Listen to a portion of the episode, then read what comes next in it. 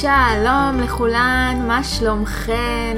ברוכות הבאות לפרק נוסף בפודקאסט בסיס האם, פודקאסט לנשים שהן אימהות, שמסתכל על המסע הרגשי של האימהות שלנו במגוון זוויות והיבטים. והיום אני רוצה לדבר איתכן על מיתוסים, מיתוסים של אימהות בעיקר. Uh, הרבה מהפרקים הם פרקים שאני מסתובבת איתם הרבה הרבה זמן בבטן. Uh, זה פודקאסט שממש הגיע בסוג של הערה הבוקר במקלחת, ויש uh, יש לי לפעמים הבלחות כאלה של uh, רעיונות, uh, רעיונות במקלחת, ואז פתאום חשבתי על זה שבעצם רוב חיי המקצועיים אני עובדת אה, עבודה מאומצת על לשבור מיתוסים. אה, ומיתוסים של אימהות הם מיתוסים מאוד מאוד מושרשים, מאוד מאוד חזקים, שאנחנו ינקנו מהדור הקודם, והדור הקודם ינק מהדור שלפניו, ויש משהו מדור לדור הזה שמשמר מיתוסים. שהם אה, א', לא בהכרח מדויקים ומתאימים לכל אחת שמאזינה לפרק הזה, וב', לא בהכרח מתאימים לתרבות שבה אנחנו חיים אה, ולעולם החדש. אז אני רוצה לזכור כאן אה, שישה מיתוסים שאני אספתי ובתוכם זיהיתי מסרים של חוסר חיבור או חוסר חמלה ולכן התחברתי אליהם יותר. אבל כמובן יש אינסוף אינסוף מיתוסים ואינסוף אה, אג'נדות של, אה, של אימהות. אה, אז אני בחרתי אה, שישה. אני רוצה לציין בכוכבית שאני מדברת על המיתוסים האלה מתוך השקפת עולמי הפרטית. זה בסדר גמור לא להסכים איתי, זה בסדר גמור לחלוק. אני מדברת על האג'נדות האלה מתוך הניסיון האישי והמקצועי שלי. ואתן הכי הכי מוזמנות להעיר בעין או באלף.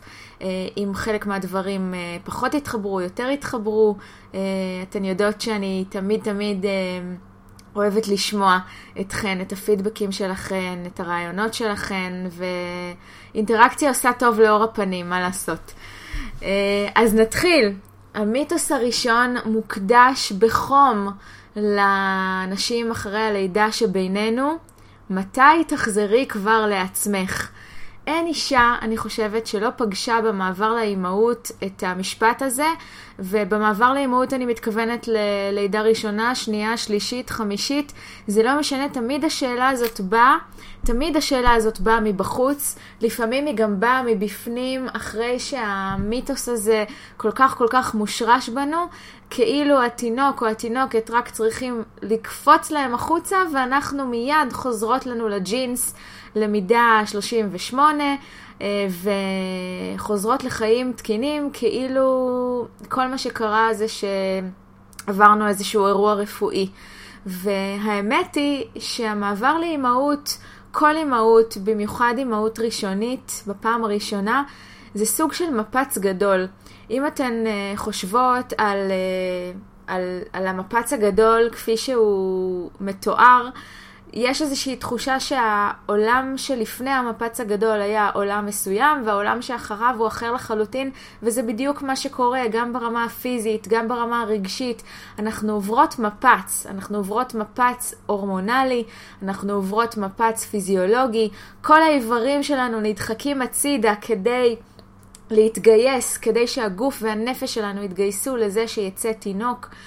אחר כך, לא בהכרח האיברים חוזרים למקום הטבעי שלהם, כל מי שחוותה מערכת יחסים מורכבת עם רצפת האגן שלה יכולה להעיד על, הדבר הזה, ובאופן כללי קורה גם ברמה הרגשית מעבר שהוא מורכב, שמצד אחד יש תחושות ורגשות שאני מרגישה שהם... וואו, הדבר הזה יצא ממני, ויש כאן איזושהי תחושה של פלא הבריאה. באמת, זה פלא גדול מאוד. ומצד שני, יש, אה, יש תחושות מורכבות. לפעמים אני מסתכלת על התינוק שלי ואני לא בהכרח מתחברת אליו, ואני לא בהכרח מרגישה את האהבה הגדולה הזאת שהבטיחו לי. אני לא בהכרח אה, חווה את החזיונות האלה שדמיינתי לפני עשר שנים שלי על כורסת נדנדה, אה, מנדנדת תינוק רגוע, מסתכלת בעיניים שלו וחווה את ה... האופוריה הזאת. בפועל לפעמים אני חווה צרחות של 24 שעות, גזים, אה, אירועים מורכבים, בן הזוג שלי חוזר לעבודה ואני נשארת בבית, כאילו שכחו אותי בבית. כל הדבר הזה, והוא מורכב, הוא באמת באמת מורכב, ו, ו, ואני רוצה להתריס נגד המיתוס הזה של התחזרי לעצמך. אנחנו לא חוזרות לשום מקום, כי אנחנו עברנו אירוע שמטלטל את כל יסודות הבניין. תחשבו ש, אה, שבניין עובר איזושהי רעידת אדמה שמטלטלת את, היסודות שלו. הוא מתפרק והוא נבנה מחדש. אז יכול להיות ש, שמהמקום החדש שהבניין הזה ייבנה, אה, יכול להיות שהוא ייבנה באופן דומה, יכול להיות שעל נשארו חלק מהיסודות ועליהן אנחנו נבנה לבנים חדשות. אז אם אני לוקחת את המטאפורה הזאת לחיים עצמם, לעולם הרגשי אה, שלנו, אז אני מכירה ומקבלת את זה שעבר עליי מפץ גדול ואני אחרת. ויכול להיות שאני אגדיר ערכים מסוימים שאני זוכרת מהעולם שלפני, מהעולם הישן אם תרצו, אה, שאני רוצה לסגל לעצמי גם, ב, גם באימהות, למשל שלווה, למשל אנרגיה, למשל ספורט, למשל אה, שמחה, למשל חיבור. כל מיני ערכים כאלה שאני יכולה לסגל לעצמי, זה עדיין לא אומר שאני חוזרת לשום מקום, זה אומר שיש לי את, את, ה, את הזכות הזו לעצור, להבין מה אני רוצה, להבין מה הערכים שאני רוצה לסגל לעצמי בעולם החדש. אני יודעת ומנסה להתמקם בו, ומנסה לשאול מה עבד לי טוב קודם, ואולי אני יכולה להכניס אותו בווליום שמתאים, בקצב שמתאים, כי לא בהכרח הווליום של, אה, אה, של ספורט, או ריקוד, או פגישות עם חברות, או קריאה, או כל דבר אחר שאתן בוחרות, לא בהכרח זה הקצב של אז הוא מדויק לי היום. כי היום יש, בי, יש לי עיסוקים חדשים, יש לי סדרי עדיפויות חדשים. אני אישית לא אותו אדם שהייתי לפני הלידה ואחרי הלידה בכל היבט שאתן רק יכולות לדמיין, גם בהיבט האישי, גם בהיבט המקצועי.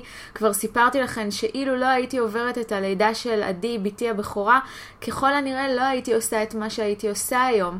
אז האירועים האלה מעצבים את חיינו מכל ההיבטים ואין... עיצוב אה, חזק ועוצמתי כמו לידה בעיניי בחייה של, אה, של אישה. אז זה המיתוס הראשון של מתי תחזרי לעצמך. ונעבור למיתוס השני. סליחה, לקחתי שלוק בדיוק. המיתוס השני הוא, אמא טובה אמורה להיות עם הילדים שלה 24/7. וכאן אני מתייחסת לכל האימהות, ותיקות, חדשות, אה, כל אלה שמבחינתן לקחת בייביסיטר זה, זה התעללות בילדים. אה, שמבחינתן להשאיר את, ה, את הילד או הילדה עם בן הזוג כשהיא לא נמצאת, זו התעללות בילדים.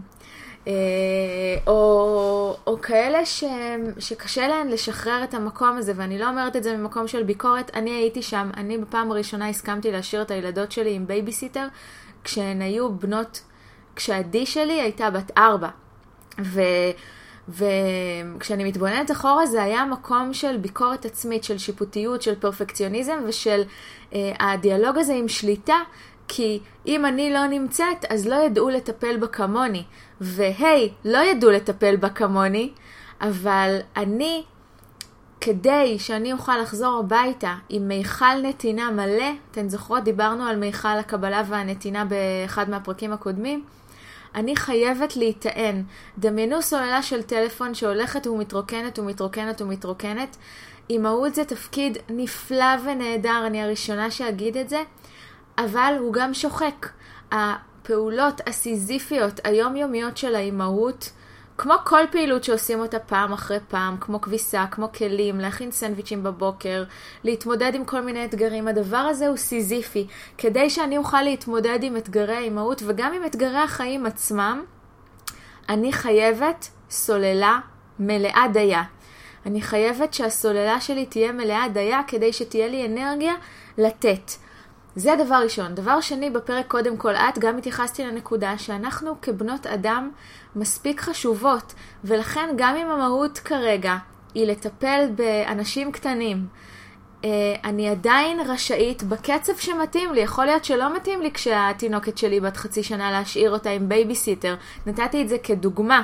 אני מקווה שאתן מבינות, אני לא כאן קוראת ליציאות מהבית עם בייביסיטורים, זה לא מדויק לכן, אבל אני כן קוראת לכן, כשאתן מתחברות פנימה ומבינות מה מתאים ומדויק, כשאתן מבינות שמה שאתן רוצות בכל מאודכן זה לצאת לקפה עם חברה, תגרמו לזה לקרות באופן שמתאים לכן, כי א', אתן מספיק חשובות, נקודה. וב', וזה רק ב', כי אתן מספיק חשובות, זה הדבר העליון והראשון. וב', זה שככל שהסוללה שלכן תהיה יותר מלאה, ככה אתן תוכלו יותר לתת לילדים, ויש לדבר הזה אדוות. כשהילד שלי חוזר מהגן ופוגש אימא עם סוללה מלאה, הוא פוגש אימא שיותר יכולה להיות קשובה אליו, יותר יכולה להיות סבלנית. כשהוא פוגש אימא עם סוללה ריקה, אין לה רזרבות. ו- ואז הוא פוגש משהו אחר, שזה גם בסדר גמור, כי אנחנו אנושיות, תכף יהיה עוד מיתוס שקשור לזה. אבל על הרצף אנחנו רוצות להיות במקום יותר uh, מבוקר, יותר בשליטה, ומול עצמנו ומול הילדים, והדרך לעשות את זה היא לאפשר לנו אוויר בכל דרך שבה אנחנו מוצאות לנכון. אז זה המיתוס השני. המיתוס השלישי, שהוא אחד החביבים עליי uh, במרכאות כפולות. Uh, אימא טובה אמורה להיות סבלנית ומאושרת. נכון, כשאנחנו אה, נמצאות ברגע הזה שאנחנו כועסות, מתעצבנות, פוגשות איזשהו רגש מכאיב, מיד עולה השופטת הפנימית, שעושה את תפקידה נאמנה ואומרת לנו, את אמורה להיות סבלנית. תראי את שולה, שולה עם הילדים שלה תמיד סבלנית. למה את לא יכולה להיות אף פעם סבלנית? והשופטת הפנימית, אני מזכירה לכן, עובדת בהצהרות כלליות, באג'נדות. וכשהיא עובדת באג'נדות, אז מאוד מאוד קשה להתווכח איתה. וכשהיא אומרת, אה, למה את אף פעם לא יכולה להיות סבלנית כלפי הילדים שלך? אני צריכה לגייס את כל הגוף והנפש שלי כדי למצוא הוכחות שאתמול כן הייתי סבלנית דווקא, ואולי לפני שבוע גם. אז אנחנו לא... קודם כל המילה אמורות, יש לי בעיה כבדה איתה. אנחנו לא אמורות להיות סבלניות ומאושרות 100% מהזמן, מהזמן, לא ביחס לאימהות שלנו ולא ביחס לשום דבר אחר. אנחנו לא אה, רובוטיות, אנחנו לא על-אנושיות, אנחנו לא סופר ווימן, ולכן אין שום סיבה שנתאמץ אה, להשיג מטרה כזאת. המטרה שלנו היא להיות good enough me. היא להיות האימא שאני רוצה להיות בצורה ריאלית, ולכן אני מסתכלת על עצמי כאדם, כבת אדם, מתוקף זה שאני בת אדם. אני צועדת בדרך האבנים הצהובות שלי, ולפעמים אני נופלת לאיזשהו בור, והחוכמה היא לדעת לעצור, לשאול את עצמי מה אני צריכה ולהתאושש ממנו. אני לא, אין לי שום יומרה ואין לי שום מטרה לא להיכנס לבורות. אני יודעת בלב שלם שאני אכנס לבורות עוד 200 אלף פעם באימהות שלי. ובכל מרחב אחר בחיים שלי, גם בעבודה, גם בזוגיות, גם במערכות יחסים אחרות. ברור, כי אני בת אדם. אני אפעל מתוך הדפוסים שלי, אפעל מתוך האוטומטים שלי, אכנס לפינות שלי, אה, אהיה בסטרס, אשאף לשליטה, אהיה פרפקציוניסטית. כל הדפוסים האלה שאני מכירה בעצמי יחזרו לתקוף אותי ברגע האמת, ואני אעצור ואשאל את עצמי מה אני צריכה, ואני לא אוסיף לתחושה המורכבת שלי עוד נדבך שאומר, את אמורה להיות 100% מהזמן סבלנית, כי אז זה לא עוזר לי לפתרון הבעיה. אני לא פנויה לעצור ולשאול את עצמי למה אני זקוקה. וב', אני, אני מכשילה את עצמי, זה יוצר איזושהי הפוך על הפוך. ש, שבו אני עסוקה בטפל ולא בעיקר.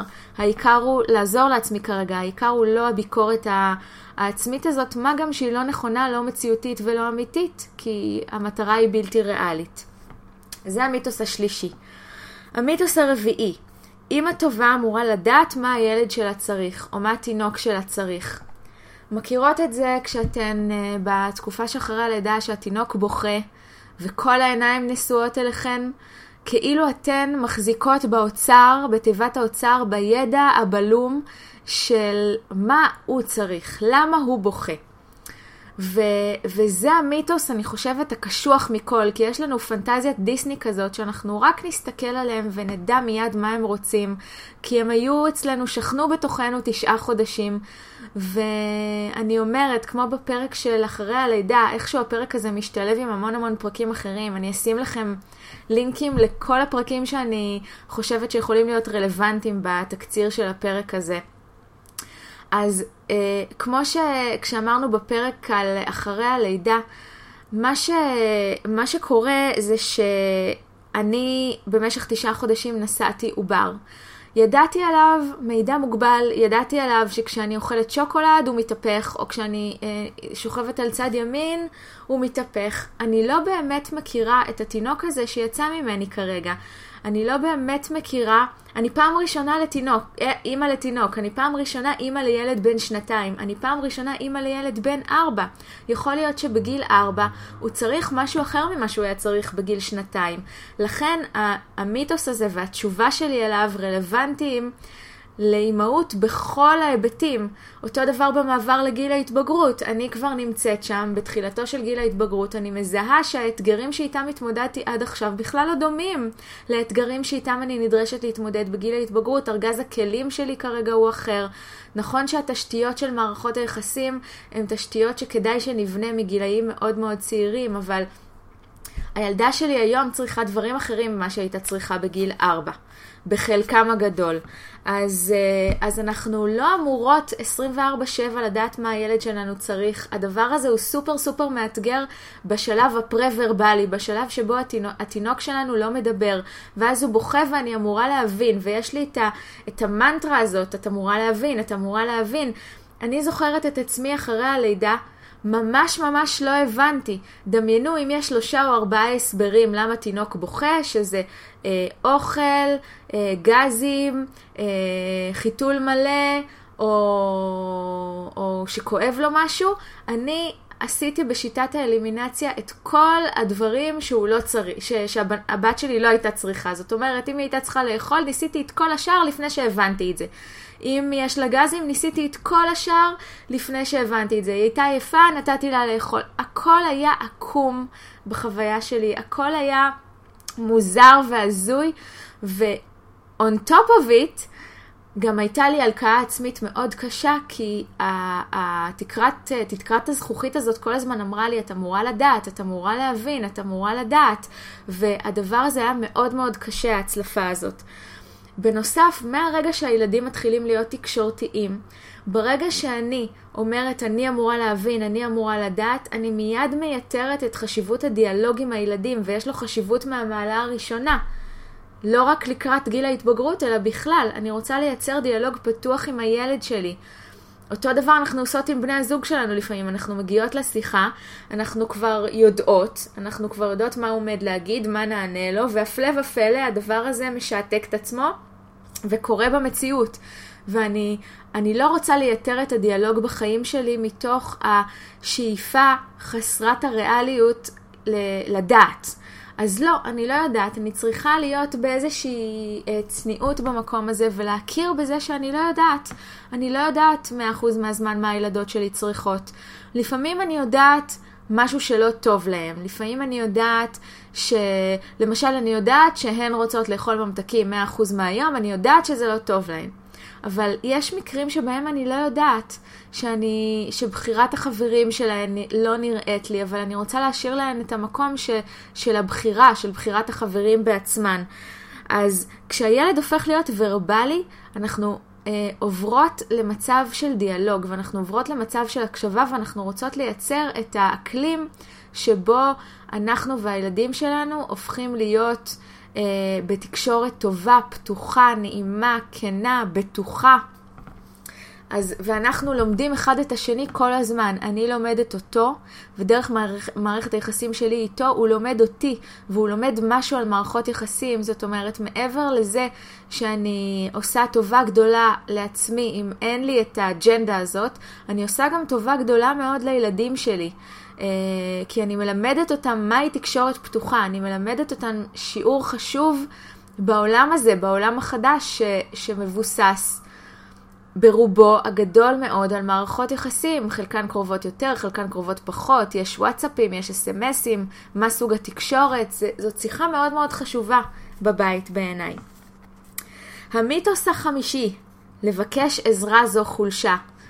יש לי המון המון מה להגיד על זה, אמרתי את זה כבר בפו, בפרקים קודמים, אבל אתן יודעות מהי גישתי. אני מאוד מאוד מתחברת לגישה של אה, ברנה בראון, אם אתן מכירות, הצעתי לעקוב אחריה כמה פעמים, שמדברת על זה שפגיעות ולהראות פגיעות זו עוצמה ולא חולשה. אני לא אמורה להיות סופר וומן, אני לא אמורה להיות חזקה. אני, אני אמורה להיות בת אדם. בעצם, כשאני מראה את העוצמה שבפגיעות, את העדינות שלי, את המקומות הרכים שלי, אני מאפשרת לאנשים אחרים להתקרב אליי. אנשים מאוד מאוד מאוד אוהבים לעזור. זה יוצר מצב של ווין ווין. ברגע שאני מבקשת עזרה, ואני מבקשת את העזרה המדויקת עבורי, הספציפית והמדויקת, כך אני גם יכולה לתת בחזרה לאדם האחר שעוזר לי משמעות, כי אנחנו מאוד מחפשות משמעות בחיים שלנו, והרבה מתוך המשמעות, מחקרים מדברים על אה, משמעות מתוך נתינה.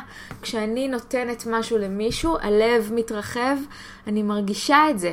אז תנו, תנו לאחרים את, ה, את הדבר הזה, את האפשרות לעזור לכם. תנו לעצמכם אפשרות להוריד את התרמיל הכבד שמונח לכם על הגב, את, ה, את כובד המסע הזה, ואפשרו לאחרים לעזור לכם. אין מישהי שאני מכירה שיכולה הכל לבד, בלי שום עזרה, ואם אתן כן מכירות בסביבה שלכם מישהי כזאת, דעו שהיא משלמת מחיר מאוד מאוד יקר, מחיר רגשי מאוד מאוד יקר.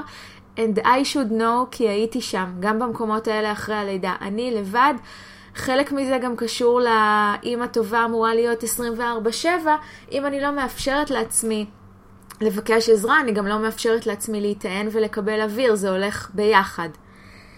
ונעבור למיתוס השישי והאחרון, שכמובן מנוגד באופן uh, מוחלט לכל מה שאני עושה כאן מולכן. את הכביסה המלוכלכת מכבסים בבית.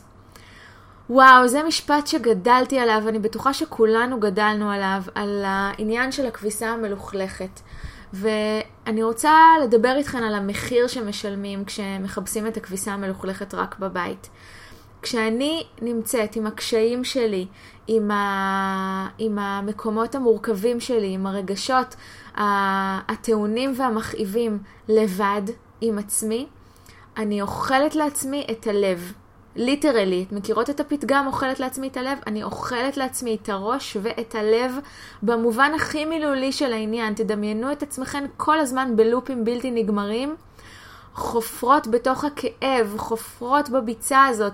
גם אם אני אומרת לעצמי, שלא תטעו, גם אם אני אומרת לעצמי, לא, לא כואב לי, אני הכל, אני on top of things, אני הכל בסדר איתי, אני הולכת, אני חוזרת. עדיין האנרגיה של הכאב נשארת בגוף עד הטריגר הבא, ואז בטריגר הבא יכול להיות שמישהו ישאל אותי מה שלומי ואני אתפוצץ עליו ב-200 קמ"ש, כי לא נתתי לדבר הזה מקום. מבחינתי זה שאני יכולה לשבת כאן מול המיקרופון ולשתף אתכן בחוויות שלי או בתפיסת העולם שלי, זה לא פחות ממרפא. אותו דבר כתיבה עבורי, אותו דבר אה, טיפול או ייעוץ, אותו דבר שיחה עם חברה. כל, ה, כל ההיבטים האלה הם היבטים של, של תקשורת של העברת מימד, של העברת מימד מהלופים הבלתי נגמרים שאוכלים לנו את הלב למימד חיצוני. מעצם זה שאני פורקת את הדבר הזה בחוץ, כבר אוטומטית אני מרגישה הקלה, לעומת אם אני מתבוססת בביצה התובענית הזאת. אה, ואחד מההיבטים הכי הכי אה, מפורסמים של חמלה עצמית נקרא אנושיות משותפת. כשאני במקום של הכביסה המלוכלכת שאני מכבסת אותה בבית, אני נשארת באיזשהו בידוד. אני נשארת בבידוד שיש לו משמעות גם עליי וגם על העולם. כי כשאני נשארת בבידוד, אז מצד אחד אני עם עצמי, עם התחושות שלי, ויש לי תחושה שרק אני חווה את התחושות האלה, ורק אני מרגישה את התחושות האלה, וזה זה, זה בטווח הארוך מכניס למקומות שאנחנו לא רוצות להיות בהם, מקומות של דיכאון. Uh, מהצד השני של המערכת היחסים שלי מול הסביבה, ברגע שאני uh, פותחת את הלב ומאפשרת להעביר מימד, ושוב, החשיפה היא כמו שמדויק לי, כמו שמתאים לי. אני לא חושפת את כל החיים הפרטיים שלי בפודקאסט או בבלוג או, ב, אה, או עם אה, נשים שאני מלווה. אני בוחרת איפה לעשות את זה. אני בוחרת איפה לשתף חברה טובה, ואני בוחרת איפה לשתף איש מקצוע. נורא חשוב לבחור את המימד. אה, ולפעמים אני פשוט לוקחת מחברת ומוציאה את, את הכביסה המלוכלכת שלי החוצה לדף, ואני בכלל לא צריכה איש, בן אדם אחר בשביל זה. אני כן מציינת את, ה, את האדם האחר בהקשר שברגע שאני משתפת משהו מהכאב שלי, הוא יכול לשתף אותי בכאב שלו, ואז אנחנו מקלים אחד על השני ויוצרים איזושהי, איזושהי אנושיות משותפת שגורמת לנו להיות בהפך, בקוטב השני של אה, בידוד חברתי.